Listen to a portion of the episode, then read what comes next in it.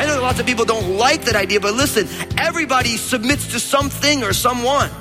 If you get a job, you, in a sense, have submitted yourself to that employer. So if that employer says, this is your hours, you do that. If you don't work these hours, you don't get paid. That's part of the process. And we live in a culture that does not enjoy topics of submission or surrender. But I'm here to tell you, if you're a follower of Jesus, if you're not surrendered to Jesus, you're not a follower of Jesus. Surrender is part of life. Whether it's an employer, a parent, or simply to something you can't control, you've surrendered at some point.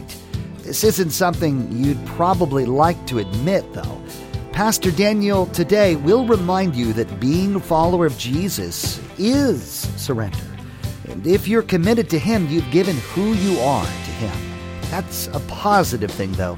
Your soul is filled with joy and peace when you spend time at Jesus' feet. Now, here's Pastor Daniel in Ruth chapter 3 as he begins his message A Unique Courtship.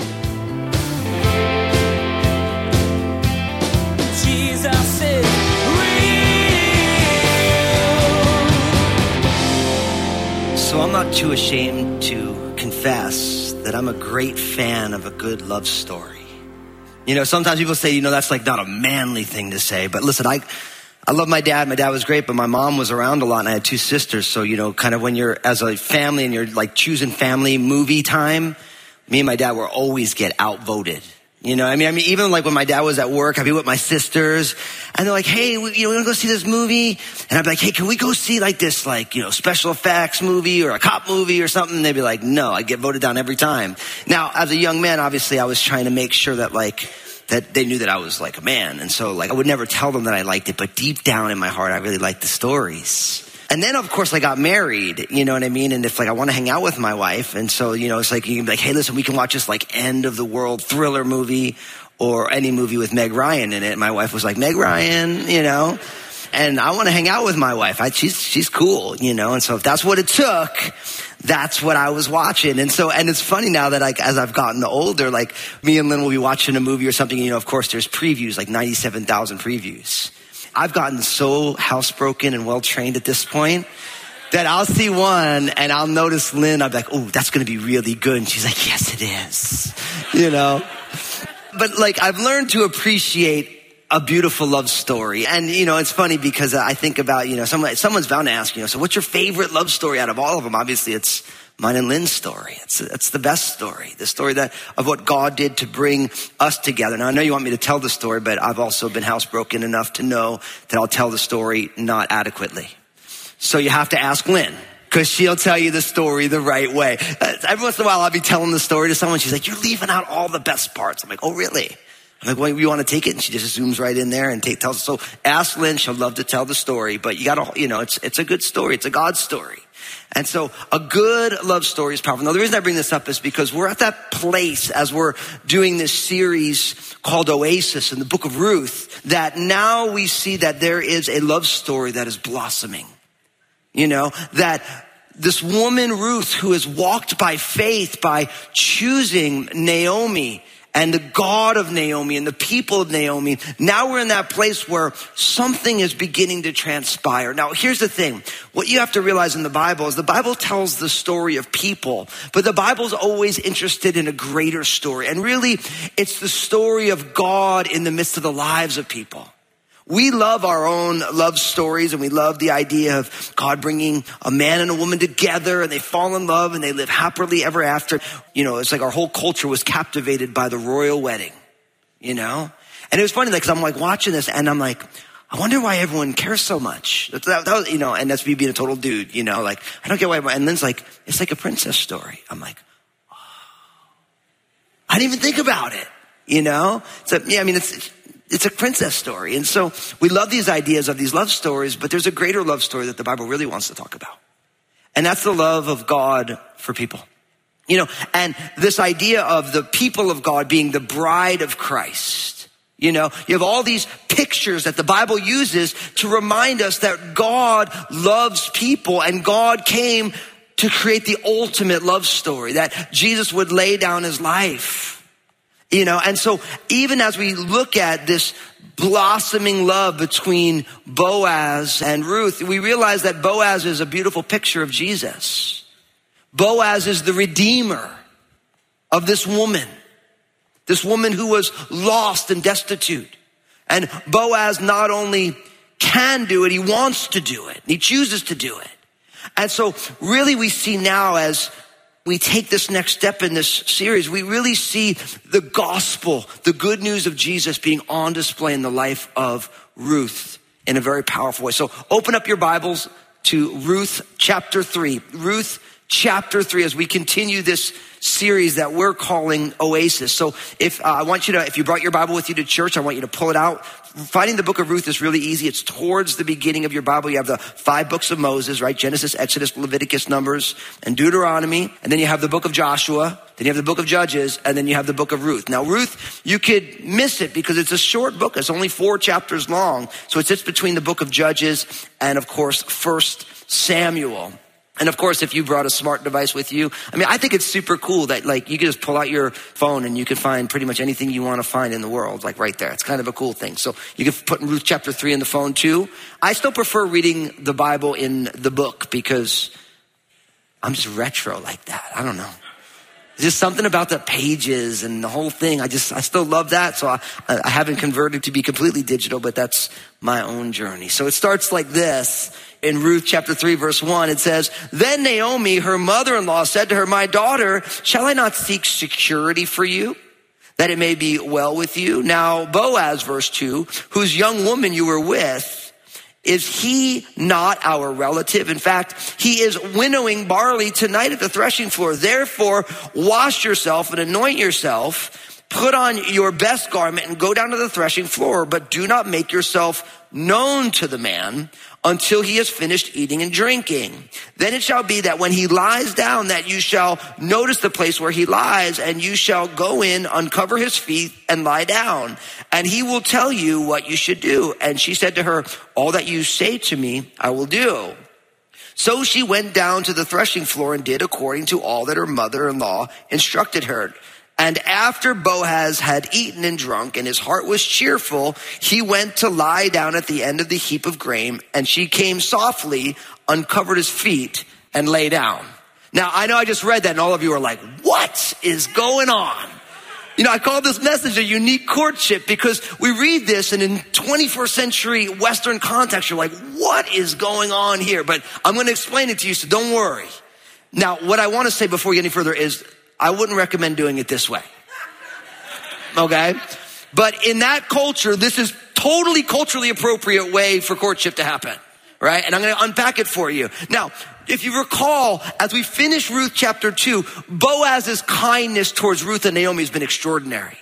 Where in the midst of the harvesting time, Boaz sees Ruth and he knows her testimony and her testimony opens doors and he looks out for her and he takes care of her right? And then if you recall towards the end of Ruth chapter two, Naomi makes the case that, hey, Ruth, whatever you do, don't go into any other field. We don't want Boaz. You just go to Boaz's field. It's going to be super fine because Naomi is smart. She's a wise woman and she cares about Ruth. And so by the time we get to verse one, Naomi says to her, my daughter, shall I not seek security for you that it may be well with you? So she's saying, listen, me and you together is good, but there's a, a, greater rest that's available to you. And we've been making the case that in that culture, a woman who did not have a husband or adult children who were sons were completely vulnerable. It was long before our day and age where women were able to work outside of the home, all these things. In that culture, they were vulnerable. And so what Naomi is saying to her is, should I not be seeking a spouse for you? So Naomi begins, she puts on her, she's her mother-in-law, but she puts on her matchmaker hat now. She's like, I'm going to work this thing out. Now listen, for those of you who are single, if you want to get married, you should find a good matchmaker. I'm not kidding. Somebody who loves the Lord, knows people who love the Lord, because you want to get a good matchmaker. Now, remember I told you about Lynn and I, it's my favorite love story? Well, my pastor's wife was actually our matchmaker. You know, and it wasn't like, you know, we just like got married one day and we, you know, like an arranged marriage, but I was talking with my pastor's wife about it just recently. You know, she used to give me a hard time. I was planning a church in New Jersey. She's like, man, you are really messing up with Lynn. I'm like, what are you talking about? She's a godly woman. She loves Jesus. She's going to make a great pastor's wife. But if you don't get in there right now, you're going to miss it. And I used to be like, will you leave me alone? Will you leave me alone? You know, I'm like, I'm busy here, you know? But then eventually I felt like the Lord was like, Daniel, you should listen to Hillary. You're being a bozo. And God got, literally just a couple weeks ago, Hillary said to me, she's like, I did a good job, didn't I? I'm like, I'm like, yeah, you did.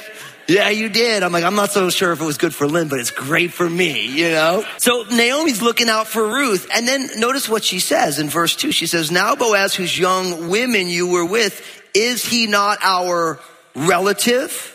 Now, if you've been studying through this with us, we've been making the case that in that culture there was something called the Levirate marriage, where if a woman was widowed without you know, uh, male heir, then a near relative, normally it would be the next oldest brother or one of those, would come and they would redeem this woman. They would raise up an heir for them. And I know it sounds crazy, but that was the way the culture worked. It was a way to protect women in a culture where women were not protected at all. It was very unique if you read other literature from the same time period, you almost have nothing like the things you find in the Bible, the way to protect women. And so what Naomi is saying is that Boaz could be your redeemer. Boaz could receive you as his wife, raise up offspring, and you will be protected. And so Naomi's got a plan. Notice what she says. She says, in fact, he is winnowing barley tonight at the threshing floor. Now, really what this means is we saw Ruth in the midst of the harvest. So I've never worked at a farm in my life. And so, but I've read about it. And so those of you who have worked the land, you know that this goes that when a field is time for harvest, you harvest it. But when you harvest it back in the day, it wasn't done. You harvest it and then you would take all of the harvested grain and then you would go to the winnowing floor and it would be the time to separate the fruit, the edible piece from the outer shell that protected it. And so you would harvest, you take all the things you harvested to a place called the winnowing floor. Now, in most communities in that day, there was one winnowing floor for the entire community.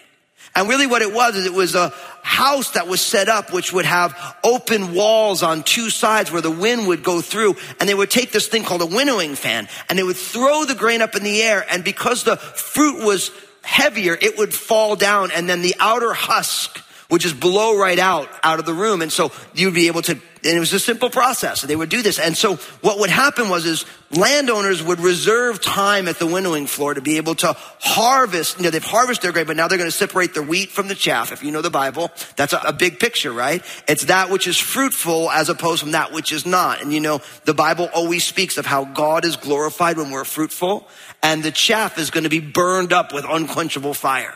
Now, I bring all this up, not only is it here, but it's the idea that you want to make sure that your life is fruitful. And I'm here to tell you the only way for your life to be fruitful in a way that you are not judged is by putting your faith and trust in Jesus.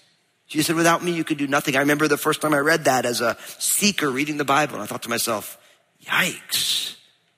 Like, you know, and reading it at this point in history where you're like, you know, you're not supposed to talk that way. I'm like, man, Jesus is really not very uh, politically correct right now. Without me, you can do nothing, he says.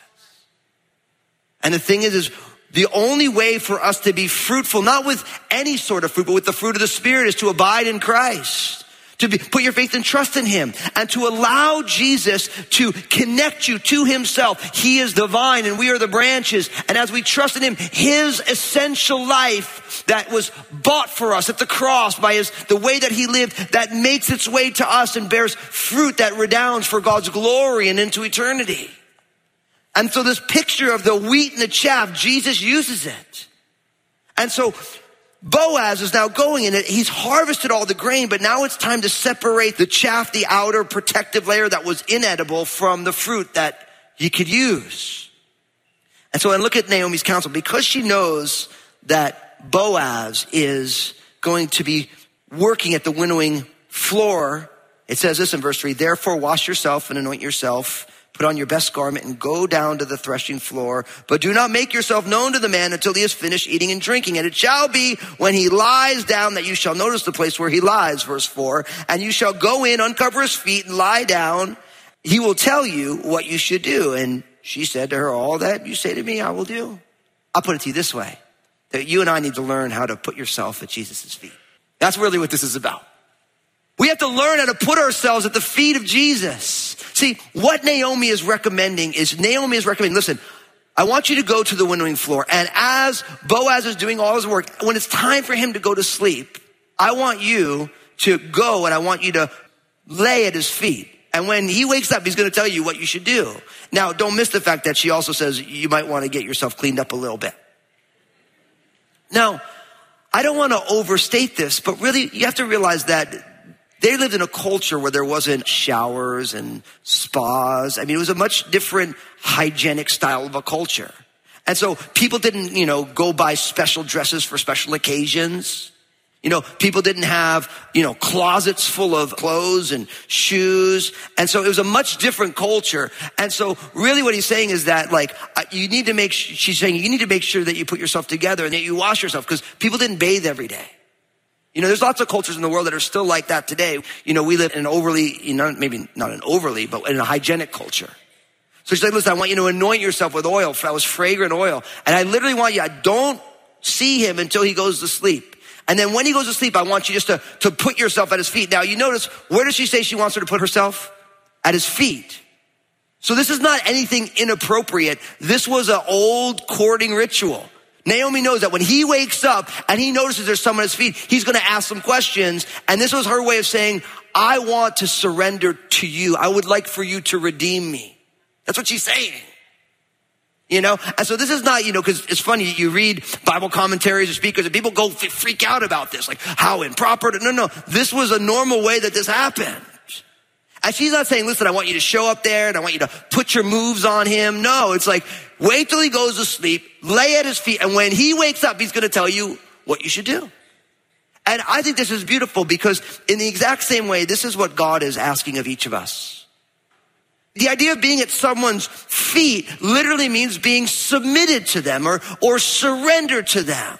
The idea of, you know, the Lord said to my, love, you know, sit at my right hand until I make your enemies your footstool. I put them under your feet. The picture in Genesis chapter three of how Jesus will crush the serpent's head. The idea is of a place of submission or surrender.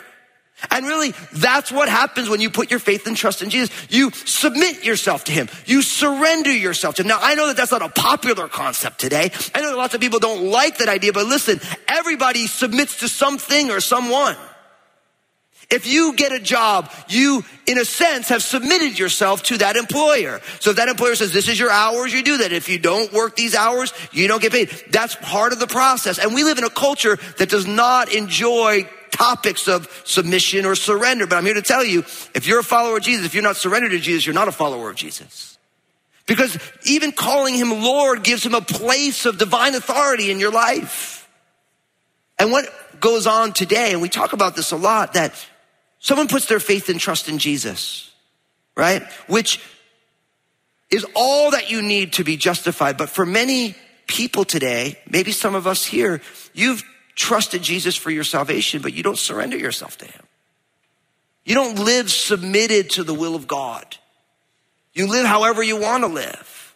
Now, I'm, I'm here to tell you, you can do that, but your life won't be fruitful the way God wants it to be. Because if God says, I want you to love your enemies, you're like, well, I'm really not going to do that. Then do your enemies get love from you? No. If God says, listen, I want you to stop doing that thing, whatever that thing is for you. And we all have those, right? The Spirit of God says, hey, that's not exactly how I want you to be. But if you don't submit yourself to that counsel, then that does not become a part of your life. If Jesus says, I want you to forgive that person, you have to choose to forgive them, don't you? And once you choose to forgive them, you have to continue to forgive them. How many times has somebody hurt you and you forgive them, but and you tell them you forgive them, but you really don't? And then something goes on and you want to roll that old skeleton of hurt back out there again. And then you're like, well, we're talking, I, I thought you forgave me. Oh yeah, I'm sorry. And you roll that skeleton back in the closet, you know? And like we do that kind of thing. But the idea is, is that Jesus wants each one of us to be surrendered to him. Like this, you think about how vulnerable Ruth is throughout this story, and this is a very vulnerable position, isn't it? I mean, if this man wasn't a man of integrity, he could take advantage of her. There's all sorts of things that can go wrong here. But Naomi's got a plan. And so I think it's important for you to ask yourself a simple question. Have I surrendered myself to Jesus? And not only one time unto salvation. And if you're here today and you're hearing this and you've never before surrendered to Jesus for the very first time and become born again, I want to give you an opportunity to do that by the end of the service. Like it begins with that decision. But once you have said yes to Jesus, then your growth in Christ comes from continued surrenderings. I don't know how many times I've had to come back to the Lord and be like, Lord, I trust you and teach me to trust you. Lord, I've submitted myself to you, but teach me to submit myself in this area, in this situation, in this moment. And that's where growth happens. And I'm sure there's many of you right now where you're saying to yourself, yeah, I got to really surrender afresh right now. There's parts of my life that I'm not surrendered to him. I know what he wants, but I don't want to do it. This, of course, reminds me of Luke chapter 10, verses 38 to 42, classic story. It says this, and now it happened as they went that he entered, speaking of Jesus, a certain village, a certain woman named Martha welcomed him into her house. And she had a sister named Mary who also sat at Jesus' feet and heard his word. But Martha was distracted with much serving and she approached him and she said, Lord, do you not care that my sister has left me to serve alone? Therefore tell her to help me. And Jesus answered and said to her, Martha, Martha, you are worried and troubled about many things, but one thing is needed, and Mary has chosen that good part, which will not be taken away from her. See, many of us are distracted with much serving. And you're getting mad at other people like, I'm all here busy and they're just sitting at Jesus' feet and Lord, tell them to leave. Tell them to get going. I need help. And Jesus is like, hold on. You're a little overwhelmed, Martha. Mary's chosen the right thing. It's not going to be taken from her. See, Jesus likes it when we're at his feet. Now, don't get me wrong. Doesn't mean we say, well, listen, I can't help anybody in the world. I don't want to be a servant. I don't want to help anybody because I got to sit at Jesus' feet. Because we sit at Jesus' feet, we get built up. And then what do we do? Then we serve. In some ways, that's what church is. If you read the book of Ephesians, chapter 4, church is designed that we come together and we sit under the word of God so that we get built up so that we can go and serve in all the different areas that we are. The key is to make sure that you get time at Jesus' feet. Jesus is real. Surrender. That's the uncomfortable topic that Pastor Daniel talked about in today's message. As Ruth approached Boaz, hopefully to win his affection and his care, she laid at his feet, an act of surrender. She laid all she was down, giving her loyalty to another. This was what you're meant to do as a follower of Jesus. Surrendering to your Savior means you give all of you to Him, letting Him give you something greater in return. Hey, everybody, Pastor Daniel here. Thanks for joining me on Jesus is Real Radio. I realize that not all of you who listen are followers of Jesus. But I actually believe that there are many of you right now, as you've been listening, you're saying, I want to put my faith and trust in Jesus. I want his death and resurrection to be applied to my life.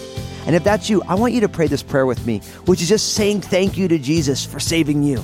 Let's go ahead. Repeat this prayer after me. Say, Jesus, I give you my life. Thank you for saving me. I believe in you, your life, your death on the cross, and your resurrection. Forgive me of my sins. Fill me with your Holy Spirit. And I ask it in Jesus' name. Amen. If you just prayed that prayer, I'm so stoked for you. And I want to get some more resources in your hands to help you continue this journey. So pull out your mobile phone, text the word SAVED, S A V E D, to 51400, 51400, and we'll get some resources into your hands. Now, don't go anywhere. Some folks from my team want to share some amazing things with you. Thanks, Daniel. Again, if you just prayed that prayer with Pastor Daniel, take out your cell phone and text the word SAVED, S A V E D, to 51400. We'd love to get some resources into your hands, and the Crossroads team wants to connect with you. Place a marker in your Bibles and join us next time as Pastor Daniel shares the blessing of an oasis. Life gets hard sometimes, and you can find yourself longing for someone or something to give you relief, to restore your soul. This oasis can be created on earth, but it won't fulfill you the way Jesus can. He's waiting for you with open arms, ready to take your burdens, comfort you, and give you strength. There's more to come from Pastor Daniel's series called Oasis. Please glance at the clock right now. Make plans to join us again for another edition of Jesus is Real Radio.